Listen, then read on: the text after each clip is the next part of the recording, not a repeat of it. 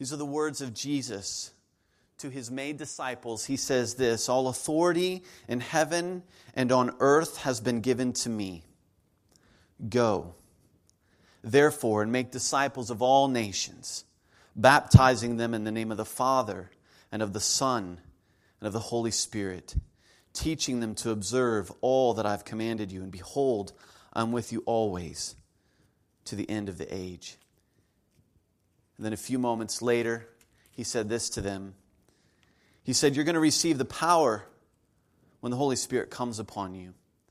And you'll be my witnesses in Jerusalem and in all Judea and Samaria and to the ends of the earth. Church, I want you to look out the window and I want you to see our city. I want you to see our neighborhoods. I want you to see workplaces, schools. I want you to think about the neighborhood where you live, the apartment complex you live, or the campus where you attend school. I want you to see people. I don't want you to see names of those people. But I want you to get beyond just what you see with your eyes, and I want you to go now deep into their hearts. And I want you to see brokenness, emptiness, loneliness. I want you to see hurt. We got to get past what we see on the inside. We got to go to the hearts. So see the hearts. I want you to see a people that are desperate for a new life, desperate for reconciliation, desperate for renewal, desperate for hope. I want you to see people. I want you to see need. And I want you to see Jesus. How are we going to do this, church? How? How are we as a 21st century church, 21st century followers of Jesus, how are we going to bring hope, gospel renewal, rescue, redemption to our 21st century city? How are you going to do it in your neighborhood where you live, in your workplace, on your campus? How? Go ahead and return to your seat. As you're returning, I want to share with you how this morning. How are we going to do this? Jesus said, Go make disciples. He said, Be my witnesses. And so we have a, a mission in front of us because Jesus has a mission. And so this morning I want to share with you how are we going to do that? How are we going to reach? And we're going to do it the same way the first century church transformed first century Rome. That's how. Rodney Stark, no relation to Tony, all right? He wrote a book called The Rise of Christianity. And he wrote it from a sociological perspective. I don't believe Mr. Stark is a follower of Jesus. What he did was he gathered some evidence about the first century church movement and he made some observations about the first century church. I want you to listen to his assessment of the first century church and the impact they had for the gospel in the cities in Rome. Listen to what he had to say about the first century church. He said Christianity revitalized life in Greco Roman cities by providing new norms and new kinds of social relationships able to cope with many urgent problems. To cities filled with the homeless and impoverished, Christianity offered charity as well as hope. To cities filled with newcomers and strangers, Christianity offered an immediate basis for attachment. To cities filled with orphans and widows, Christianity provided a new and expanded sense of family. To cities torn by violent ethnic strife, Christianity offered a new basis for solidarity. And to cities faced with epidemics, fires, and earthquakes, Christianity offered effective nursing services. No wonder, he says, Christians were so warmly received in the cities. For what they brought was not simply an urban movement, he says, but a new culture capable of making life in Greco Roman cities more tolerable. That's the impact that the first century church had throughout the first century Roman Empire. And if we look out at our city, I don't need to tell you that our city, your neighbors, your schools, your campuses, the people you work with, they need us. They need you. They need me. Why? because the church has what the world needs. The world needs the church because the church has what the world needs. And what the church has is a life transforming gospel of Jesus Christ. That's what we have.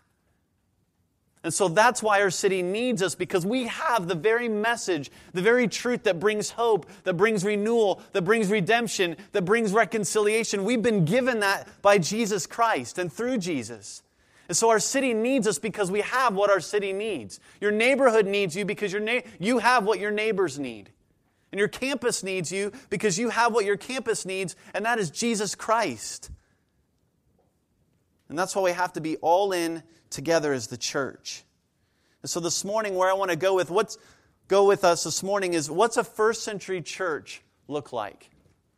How are we going to be that kind of church? And specifically, how is Living Church designed to be a first century church in the 21st century? If you have a Bible, a Bible app on your phone, join me in the book of Acts. We're going to spend some time there this morning. And I want you to go to Acts chapter 8. But as you're turning there, here's where we're going this morning. I want to show us that a first century church is a church that's a motivated movement a motivated movement with specific practices and structure and with a vision for reaching the city. So that's where we're going this morning. We're going to look at a first century church as a motivated movement with specific practices and structure and with a vision for reaching its city. So consider this kind of church 101, first century church 101, if you will. And the first thing we're going to see is a first century church is a motivated movement. If you go to the book of Acts, chapter 8, what has happened is the church has spread or is spreading partly due to persecution that's taken place throughout the Roman Empire. And so in Acts chapter 8, and we'll pick it up in verse 1, it says, And there arose on that day a great persecution against the church in Jerusalem, and they were all scattered throughout the regions of Judea and Samaria except the apostles. And then if you go down to verse 4, it says, Now those who were scattered went about preaching the word. Philip went down to the city of Samaria and proclaimed to them the Christ. And the crowds with one accord paid attention to what was being said by Philip when they heard him and saw the signs that he did. And verse 7 of Acts 8, it says, For unclean spirits, crying out with a loud voice, came out of many who had them, and many who were paralyzed or lame were healed. Look at the response of the city. And so there was much joy in their city. Much joy. This is a movement that started in Jerusalem and is now spreading, it's scattering as made disciples are moving out, proclaiming the gospel in cities in the region and area. Now, this movement started with the person of Jesus Christ. He was sent by the Father into our world like a missionary. And if you can take it to the next slide, fellas, you'll kind of see this, this movement and how it functioned in the first century. So the movement begins with Jesus. He comes into our world provides redemption and reconciliation with God through his death and resurrection. And now, by faith in him, made disciples follow him. And so, what you see Jesus doing is he has this mission and he calls some disciples to himself and he does life with them. And then he dies on the cross, comes back to life, and now he gives the mission to these made disciples. And then, what we have in the book of Acts is now we see these made disciples moving out into other cities and they're moving out. Now, what are they doing? They're making more disciples.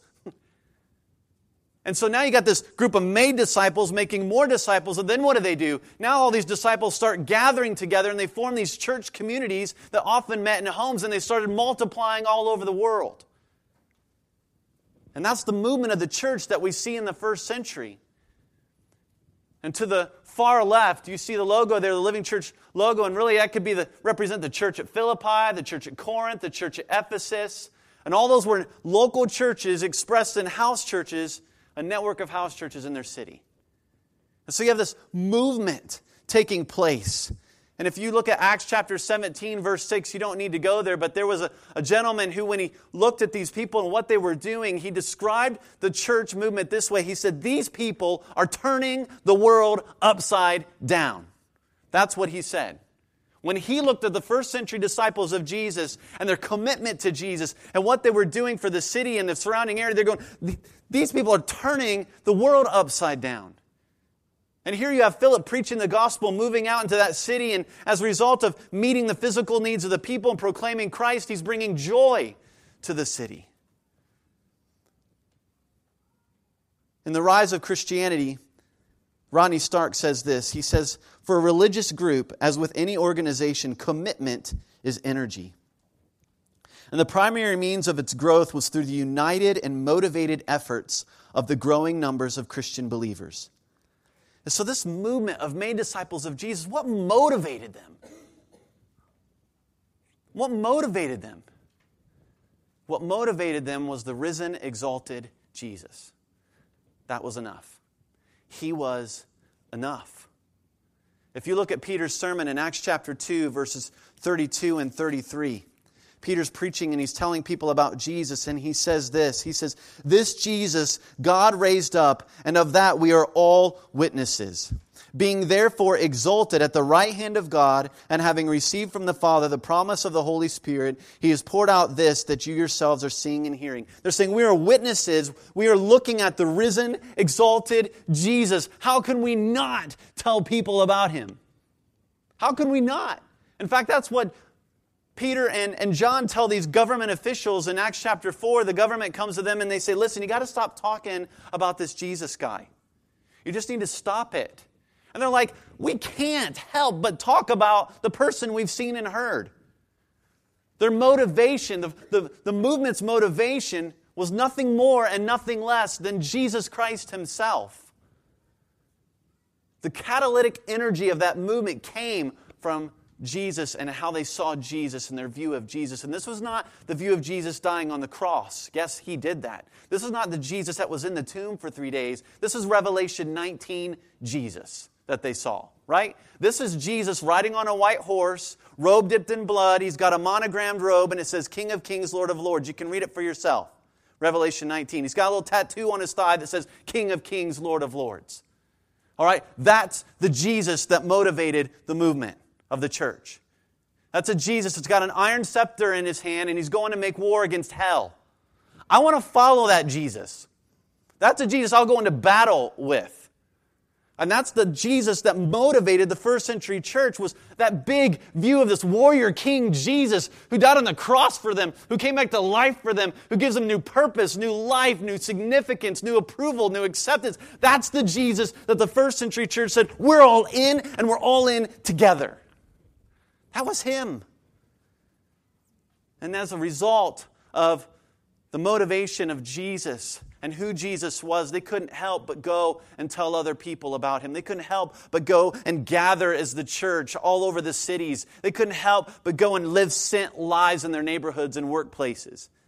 And I was trying to think of an illustration, a good way to illustrate this, and it was kind of like, you know, as, as Christians in the first century entered a city, right? When they entered a city, it just kind of spread, right? It just kind of spread. And maybe this is your living community or, or your house church in the neighborhood where you live, and the cup and the, the water represents your neighborhood, your campus, whatever. And now, as you proclaim Christ, as you live Christ, it just kind of permeates throughout the entire area where you live. That's what happened in the first century. That was this motivated movement of followers of Jesus. And our passion, my heart is that we would be the same, that we would be a motivated movement of disciples of Jesus who aren't just content to just come here once a week, but we're not content until we go and we to our neighborhoods and start telling people about Jesus, start inviting them to our homes, start loving people the way Jesus loves people.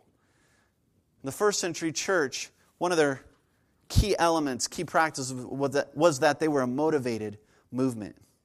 And listen, if the church, first century church, can bring gospel renewal to first century Rome with the same gospel, we have the same gospel, we have the same message, we have the same Jesus, we have the same Holy Spirit.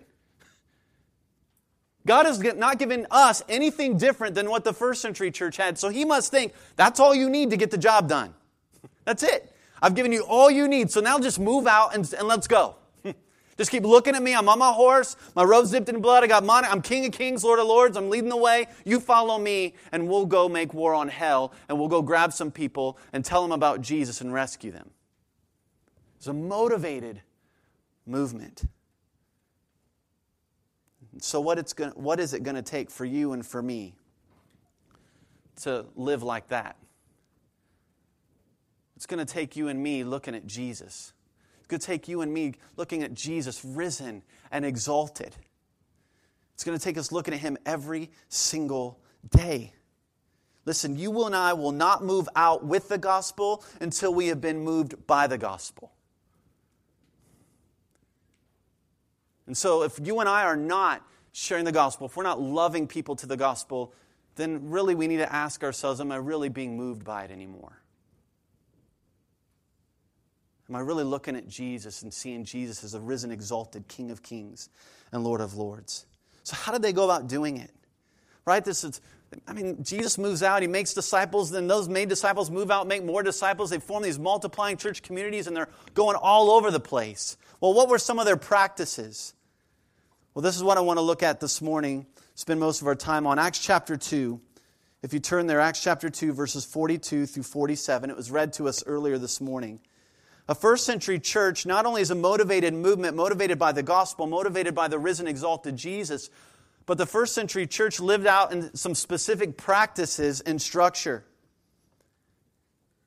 And one of the practices of the first century church was that they taught the scriptures. They devoted themselves to the scriptures. In verse 42 of Acts chapter 2, it says this, and they devoted themselves to the apostles' teaching. They devoted themselves. That means they gave constant attention to the scriptures. Constant attention. Some would describe these verses, 42 through 47, as kind of like the blueprint for the early church, the blueprint. And they devoted themselves to the Bible. They were a scripture saturated movement. In Acts chapter 5, verse 42, it describes the church this way every day, every day, in the temple and from house to house, they did not cease teaching and preaching that the Christ is Jesus.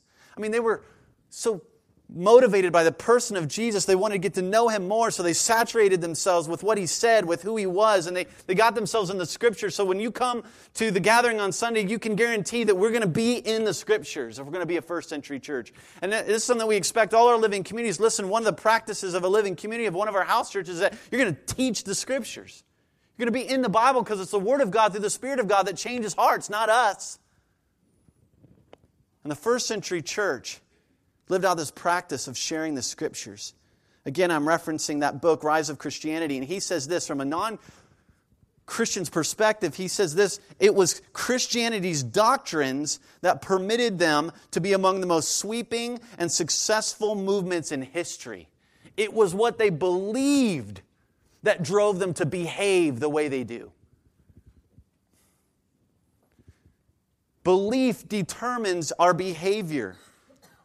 And so, if we're not truly living and moving out with the gospel, then maybe we truly don't believe that Jesus is enough. That he really is who all they need.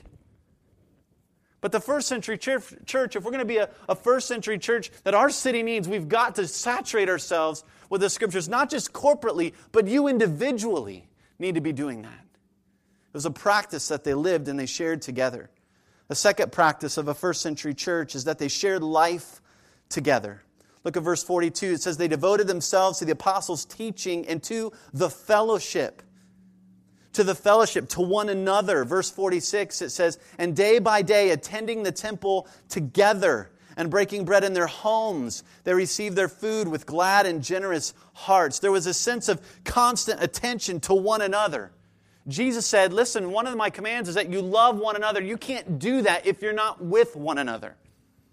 And so, one of the practices of, of the first century church was that they shared life together. And you can read throughout the book of Acts to see what kinds of things did they share. Let me give you some of those things. They shared meals together, they shared prayers together, they shared their money with each other, they shared their stuff, they shared their homes. They shared, you got a need, and I've got it, here you go. And they did this daily in their homes, in the temple, in the community. Warren Wiersbe, who's a pastor and author, he says this about the first century church. He says, The Christians you meet in the book of Acts were not content to meet once a week for service as usual. They met daily, cared daily, won souls daily, searched the scriptures daily, and increased in numbers daily. Their Christian faith was a day to day reality, not a once a week routine. Why? And here he gives the motivation. Why was it, why were they like this? Because the risen Christ was a living reality to them, and his resurrection power was at work in their lives through the Spirit. I love that because they're like, we got the gospel, we got the Holy Spirit, we got each other. Dude, let's roll. let's go. We got all we need. Let's just go, let's just test it and see if it works. All right, let's just take Jesus out in the workplace. Let's take him to the campus. Maybe if I, you know, let's just talk to people about him. Let's just see if it kind of works. Man, they had, they knew it, and they're like, Jesus is alive. He's risen. He's exalted. I get to serve him. He set me free. I don't care what people think of me because I'm accepted in Jesus. Let's go. And they shared life together. They lived the mission together. And that leads us to the third practice of the church is that they share the mission of Jesus together. Look at verse 47. It says they were praising God and having favor with all the people. All the people. And if you were to go to Acts chapter 5, verse 13, it talks about how the people in the community held the Christians in high esteem. I mean, first century Christians, the first century church was a church that was respected by the community. How they loved one another, how they loved their enemies, how they respected authority. And the city looked at that and they're like, man, we need these people.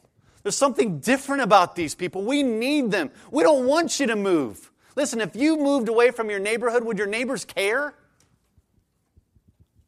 Would they care? Would they be like, oh, good, they complain about everything. And they call themselves Christians. Right? Or would they be like, no, hey, when you put the for sale sign in your yard, would they be like, what? No, no, no, no. We'll pay you to stay. Please, we love you. We need you. I can't live without you. I mean, it was that kind of thing. The, the community, the city loved the church. They loved Christians. They loved people who knew Jesus because they lived it out. They shared the mission of Jesus together. The church in the first century was not like this. Yeah, if you can wiggle your way in here, go right ahead. Come on, try it. Come on, try to. No, it's like, hey, come on in. We love Jesus. We know you probably might not, but that's okay. We love him so much, we're going to love you anyway. I mean, it was just like this open arm, like they lived them, loved Jesus so much that they said, you know what? We're going to serve our city. We're going to love our community at whatever cost. And they said, come on. Come on. They had the favor of all the people, and the people held them in high esteem. But a fourth practice that we see that I don't think gets a lot of attention is this practice of sending and multiplying. We don't see it specifically here in Acts chapter 2, but you can't help but read about the first century church and see that there was this practice of continually sending disciples out, followers of Jesus. You see it in Acts chapter 13. If you want to turn there, you can. Acts chapter 13. Here we have a church, a first century church in Syria. So we have Christians living in Syria in the first century in the city of Antioch. And this was probably a network of house churches. And so here we are in Acts chapter 13, verse 1. It says, Now there were in the church at Antioch prophets and teachers, and it gives us list of names. In verse 2, while they were worshiping the Lord and fasting, the Holy Spirit said, Set apart for me Barnabas and Saul for the work to which I've called them. Notice, that's coming from God Himself. He said, Y'all need to get rolling. Y'all need to get out there and start telling other people about Jesus. And it says, then after fasting and praying, they laid their hands on who? The leaders, the guys that they'd set apart. And they sent them off. In Acts chapters 13 to the end of the book, you see this continuous sending of people out into the cities, into the other places, so that the gospel could be made known because it's through the gospel that people's hearts are transformed. When you change one person's heart, there's potential you can change a marriage, and you can change a marriage, you can change a family, you change a family, you can change a neighborhood, you change a neighborhood, you change a community, you change a community, you change a city, one person at a time through the gospel of Jesus Christ. And they had this constant practice of sending and multiplying. And I want you to go to Paul's letter to Titus, Titus chapter 1, because I want us to see this, this practice of the first century church, that this practice of sending and multiplying. Titus is a protege of Paul, and he is on the island of Crete. Crete is just south of Greece. And Paul tells Titus, Listen, I've sent you there, I've left you in Crete. Verse 5, Titus chapter 1. He says, I left you in Crete so that you might put what remained into order and appoint elders in every town as I directed you. Now, in studying this, this kind of popped out to me as I was reading. Paul doesn't say, I'm leaving you there to appoint elders in every church. That's what elders are. I mean, they're church, they're pastors. They, they pastor a church. They shepherd. Our living communities, we see them as house churches, and that's why those who oversee them, they're pastors. That's what we see in the New Testament in the first century. But what Paul says to Titus, he says, I want you to appoint church leaders in every town. What's that tell us? That tells me that the church is on the move in every town on the island of Crete. Now, Crete was known, had a nickname known as a hundred cities. So it was given that term because they believed there were a hundred cities on the island of Crete. So when Paul says, Hey, Titus, I want you to go appoint church leaders in every town, that tells me that there was this mass multiplication movement of the gospel as churches continue to form and gather and multiply all throughout the island of Crete. So the entire island of Crete had gospel renewal and presence because of the church multiplying as made disciples moved out and made more disciples. And so you see this practice of constant sending and constant multiplication. And you see a little bit of the structure here too, where there's this expectation that every house church, every living community was going to be pastor led, was going to have leadership over it. And if we're going to be a first century church for the 21st century, we need to together and individually be all together in on sharing the scriptures, sharing life together, living out the mission of Jesus in our communities and in our city and in our neighborhoods, and sending and multiplying one another, not for ourselves, but to bring glory to Jesus as we see the gospel change hearts in our city.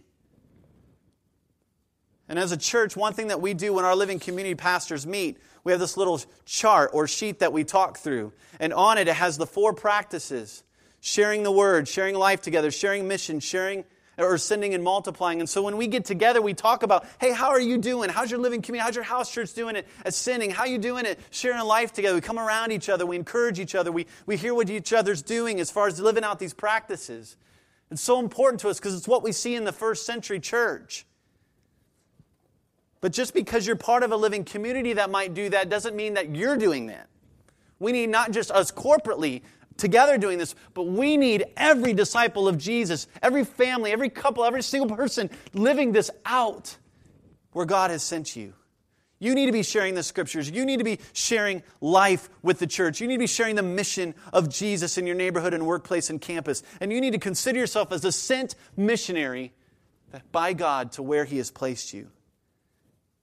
And so, what we have here is a first century church as a motivated movement they lived out specific practices and structure together. And then finally, what we see here is they had a specific vision for reaching the city, and you can just stay there in Titus. And I think what we see here, as I said, is this their, their vision. The first century church understood. Now, I understand that there was persecution there, so maybe building, having a building or whatever might not have been an option for them.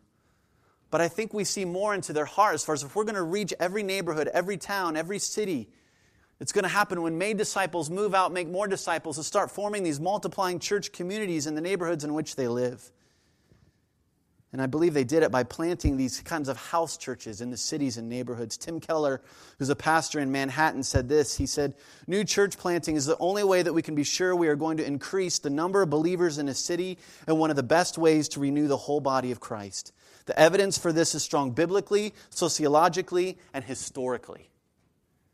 And that's why it's so part of our vision, part of our, our, our dream is to see every neighborhood in our city in northern Kentucky and Cincinnati have the gospel presence through the planting of house church communities all over. Just because there's a church building in your community doesn't mean that it's impacting the community. Because most people that are in that building on a Sunday are not the people who need the gospel. Some are. All right? This is why we've got to be in our neighborhoods and campuses and places where we work, and we got to start living the sent life. Not in the building per se, but out of the building, in our neighborhoods, so that people can see the way we love each other. And they can see how we love the community in our city. And we're going to do that by multiplying and made disciples, and we're going to do that by multiplying house church communities, living communities all throughout our city. There are over 80 townships and villages in our city, over 80. Right now, we have six living communities. Six. We have a pastor's pipeline coming up. Part two of that pipeline comes up this coming Saturday. Why do we have that? Because we believe in this so firmly as a first century church that if we're going to saturate our city with the gospel, we need to train and equip leaders to pastor and shepherd these house churches all throughout our city. That's why we have that. And if we're going to be a first century church that sees God, the gospel do what it did in Rome in the first century, it's going to start with us looking at Jesus. And it's going to continue with us looking at Jesus, the risen, exalted Jesus. And so we have to ask ourselves why? Why be a first century church for the 21st century? Because our city needs the gospel. Your neighbors need the gospel. I need the gospel every day right? And if I need it every day, I need to remind myself of who Jesus is and what he's done for me every day. The gospel is what will bring change and transformation and reconciliation to your neighbors, your campuses, our city. And so, how are we as Living Church a first century church for the 21st century? You can see kind of the comparison there on the handout we put in your seats. But like the first century church, we have the same founder, we have the same mission, we have the same gospel, the same Jesus, the same Holy Spirit, the same practices, the same structure, and the same vision.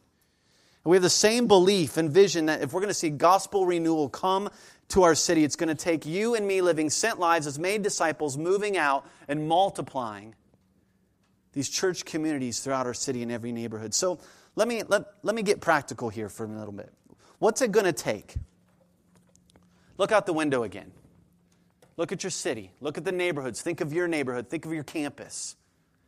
And as you look and you think about the people, maybe in your own family, Tim Keller said this You can do this ministry with God's help. You can do it with God's help, so give it all you got. But you can't do it without God's help, so be at peace. I love that. Be at peace. Let's give it all we got. So, what's it going to take? It's going to take you and me praying for our city. It's going to take you praying for your neighbors. It's going to take you praying for the people you work with. It's going to take you praying for your classmates on campus.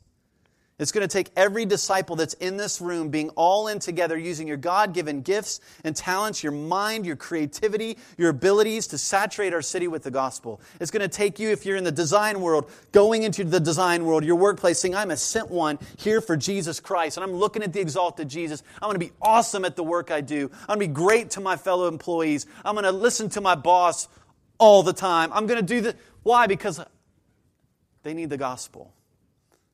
It's going to take each and every one of us being present with a living community and making a commitment to that as we share life together. Because the living community is really that incubator for growth. It's going to take each of us giving up our stuff to meet not just each other's needs, but some of the needs in our community. It's going to take each of us living out the four practices individually and together. It's going to take some of us taking huge risks, huge risks so that people can hear the gospel and hear of Jesus. It's going to take some of us to step up and start giving financially so we can train, so we can lead, so we can infiltrate the gospel into our city. It's going to take some of you opening up your home to host a living community. It's going to take some of you praying about pastoring. God's giving you those gifts. It's going to take some of you to think through that and think maybe God wants us to do that. It might even mean some of you need to get up and you need to move from where you live and you need to move to a different part of our city with the intent of bringing and being a gospel presence in that part of the city. It might mean that. It might mean some of us having stuff break in our home because we've had, we have the neighborhood kids over. It might mean our carpet getting dirty. It might. It might mean being at a soccer game last evening with my wife, and it's zero to zero, and there's 30 minutes left in the soccer game, and it's the last home game of the season, and I get a phone call from my neighbor in tears, weeping because of a situation that went on last night. Can barely hear her, she's crying.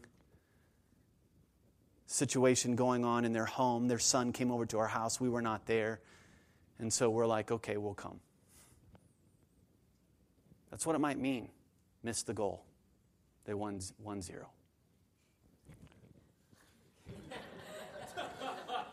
I'm not, not struggling with it at all today. But that's what it might mean. That's what it might take. What's it going to take for you and for me and for us to be all in together? I'm going to ask the band to come if they would at this time. But I want you to think listen, what's that look like for you? Maybe it's just simply we need to just start praying. I need to start praying for my neighbors. I need to start praying for my classmates. I don't know what it is. What's it look like? If you're like, I don't know, I, I want to help, I want to get involved, go to that joinlc.com and fill that out and say, I don't even know where to start. We'll help you know how to get started. But what's it look like? If we're going to be a first century church for the 21st century, we need to be a motivated movement looking at Jesus, living out these practices of discipleship together with a vision to reach our city. And if I could sum it all up, why? Why be a first century church for the 21st century? Why? Because Paul said, I'm not ashamed of the gospel, for it is the power of God unto salvation for everyone who believes. The gospel is what our city needs. Jesus is who they need. And we have what our city needs. So, what's all in together look like for you? What's it all in together look like for us? I want you to stand. We're going to sing this song, and it's going to speak of surrender. And as you sing these words, I want you to think what's surrender to Jesus look like? And as you sing this song, I want you to envision the risen, exalted Jesus. And us as a church following him into our city, into our neighborhoods and communities for the glory of Jesus with the power of the Holy Spirit and the power of the gospel. Lord Jesus, this is for you and for your name only. Amen.